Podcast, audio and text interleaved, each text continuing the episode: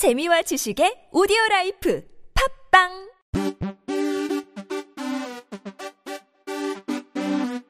지금은 지금은 지금은 그냥 들어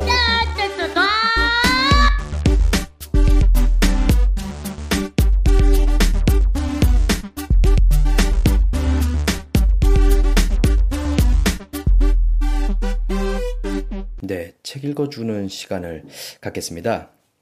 네, 오늘 읽어 줄 책은요. 음, 여러분 혹시 영화 눈먼 자들의 도시 보셨나요?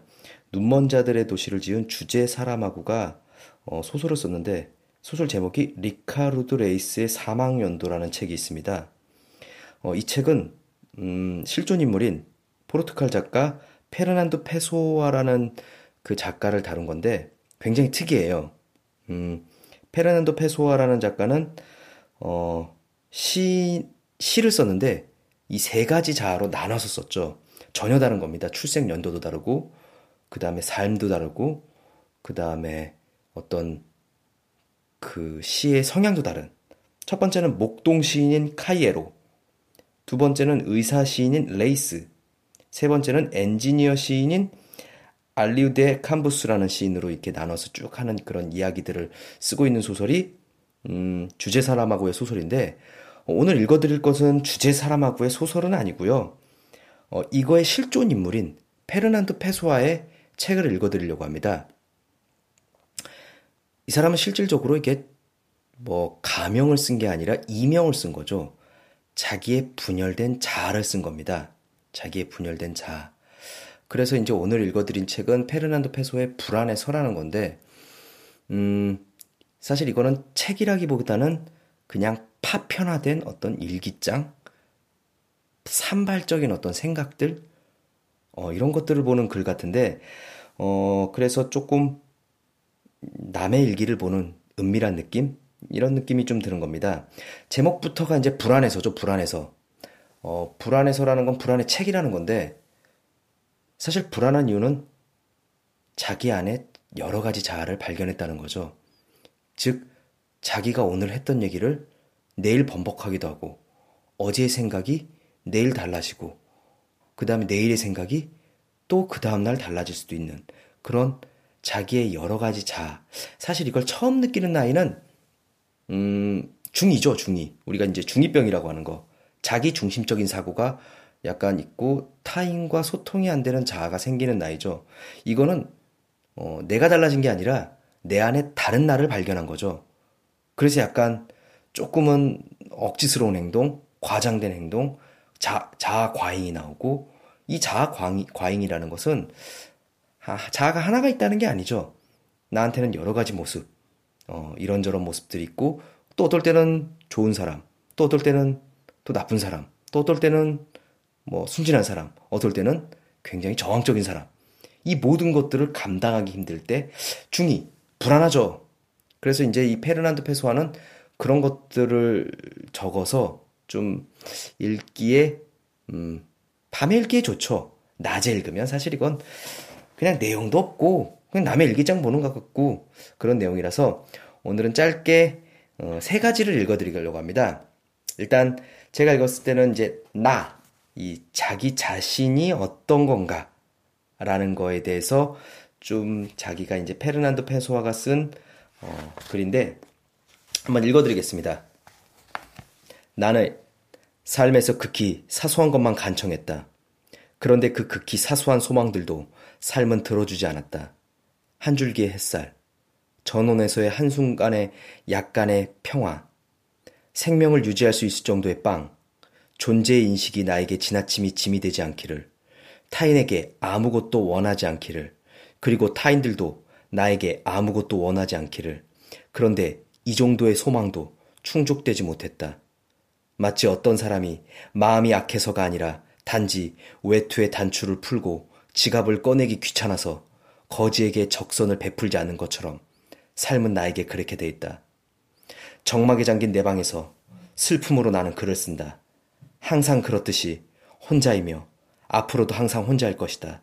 무의미할 것이니 분명한 나의 목소리는 수천의 목소리로 본질을 담아낼 수 있을 것인가. 굶주림을 고백하는 수천의 목소리를 내 영혼과 마찬가지로 일상이라는 운명에 굴종한 채 헛된 꿈과 영원히 실현되지 않을 희망을 참아 파기하지 못하고 있는 수백만 영혼이 끝없는 기다림을 담을 수 있는 것인가? 그러한 의문이 드는 순간에 나는 내 심장을 의식함으로 심장은 더욱 빠르게 뛴다. 나는 더 높이 살아가므로 나는 더 많이 산다. 종교적인 힘이 내 안에서 피어오르는 것을 느낀다. 일종의 기도와 같은 탄식과 유사한 어떤 것. 하지만 동시에 내 이성이 불러일으키는 반발도 튀어나온다. 나는 도라토레스 거리 5층에 있다. 나는 나로 존재하는 것이 피곤하여 나로 존재하지 않는다. 반쯤 글자가 적힌 종이가 앞에 있다. 충족도, 아름다움도 없는 인생이 앞에 있다.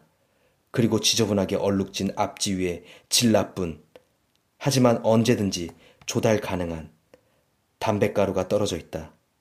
나는 여기 5층의 방에 있다. 여기서 나는 인생에게 묻는다. 말하라.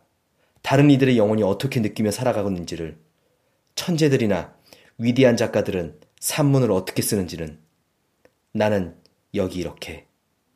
자, 이렇게 해서 이제, 어, 자기의 분열된 자아, 그 다음에 어, 그 다음에 불안한 것들을 담고 있는 대목이었고요. 그 다음에 이제 두 번째 읽어드릴 대목은 사랑과 관련된 겁니다.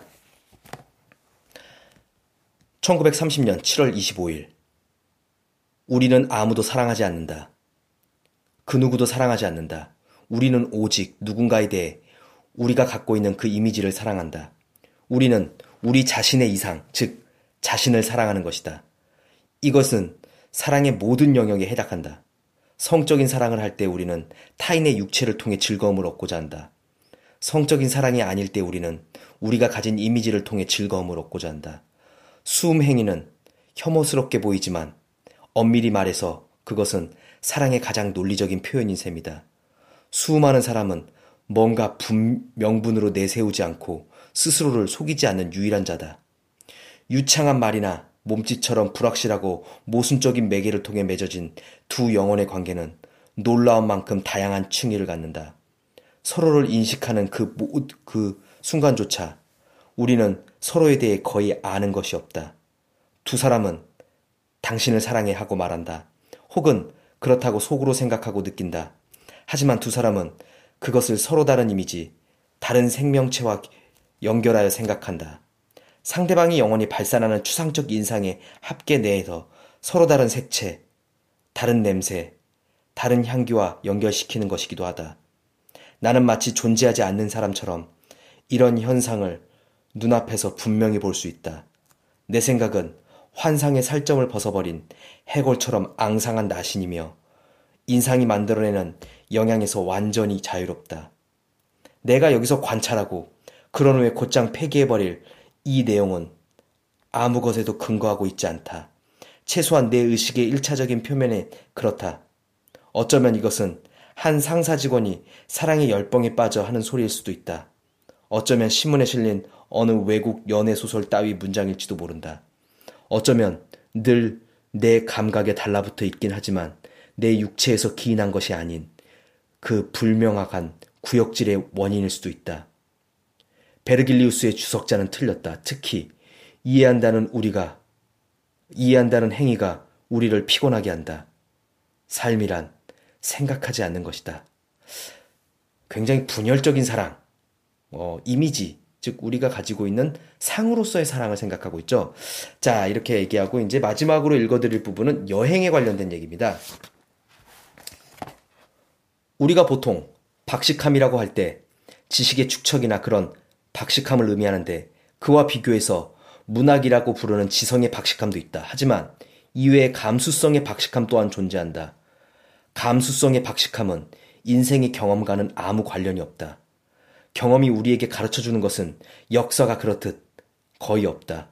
진실한 경험은 현실과의 접촉을 줄이면서 그 접촉에 대한 분석을 더욱 강화하는 데 있다. 그럼으로써 우리의 감서, 감수성은 심화되고 확장된다. 모든 것이 우리 안에 있기 때문이다. 우리가 할 일은 그것을 찾는 것, 찾는 방법을 아는 것이다. 여행은 무엇이고 무슨 의미가 있는가? 모든 석양은 다 석양이다. 석양을 보기 위해서 콘스탄티노플까지 갈 필요가 없다. 여행에 주는 해방감이라고? 그런 해방감은 리스본에서 교외인 벤피카로 나가기만도 느낄 수 있다. 그것도 리스본에서 중국으로 가는 여행자보다 훨씬 더 강렬하게 왜냐하면 해방이 내 안에 있는 것이 아니라면 나는 어디로 가도 그것을 얻지 못할 것이기 때문이다. 칼라일은 말했다.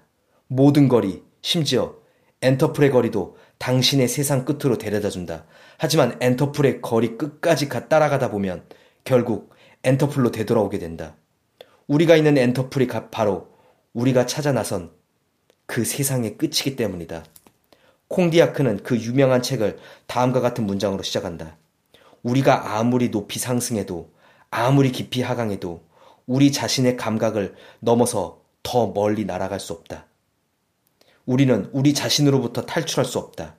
우리들 자신의 감각과 상상력을 이용해 스스로를 다르게 하는 것을 제외하면 우리는 결코 다른 누군가가 되지 못한다. 진실한 풍경은 우리가 스스로 만들어내는 것이다. 우리가 풍경의 창조자일 경우에만 우리는 풍경의 진짜 모습을, 그것이 창조된 원래의 모습을 볼 수 있다. 나는 세계의 일곱 구역에는 흥미가 없고 그것들을 실제로 볼 수도 없다. 나는 여덟 구역을 여행한다. 그것이 내 세계다. 세계의 모든 대양을 다 다녀본 사람이라고 해도 결국은 단조로운 자기 자신을 돌아본, 돌아다니는 것에서 불과하다. 나는 이미 모든 대양을 넘어선 곳에 항해하고 있다. 나는 이미 지구상에 있는 모든 산맥들보다 더 많은 산을 보았다. 나는 이미 존재하고 있는 모든 도시들보다 더 많은 도시를 여행했고 비현실의 커다란 강이 사색에 잠긴 내 시선 아래서 도도하게 흘러갔다. 내가 여행을 한다면 여행을 떠나지 않은 상태에서 내 이미 내 보아, 내가 보았던 이 모든 창백한 복제품만 보게 될 것이다. 다른 이들은 자신이 여행하는 나라에 이름 없는 이방인이다.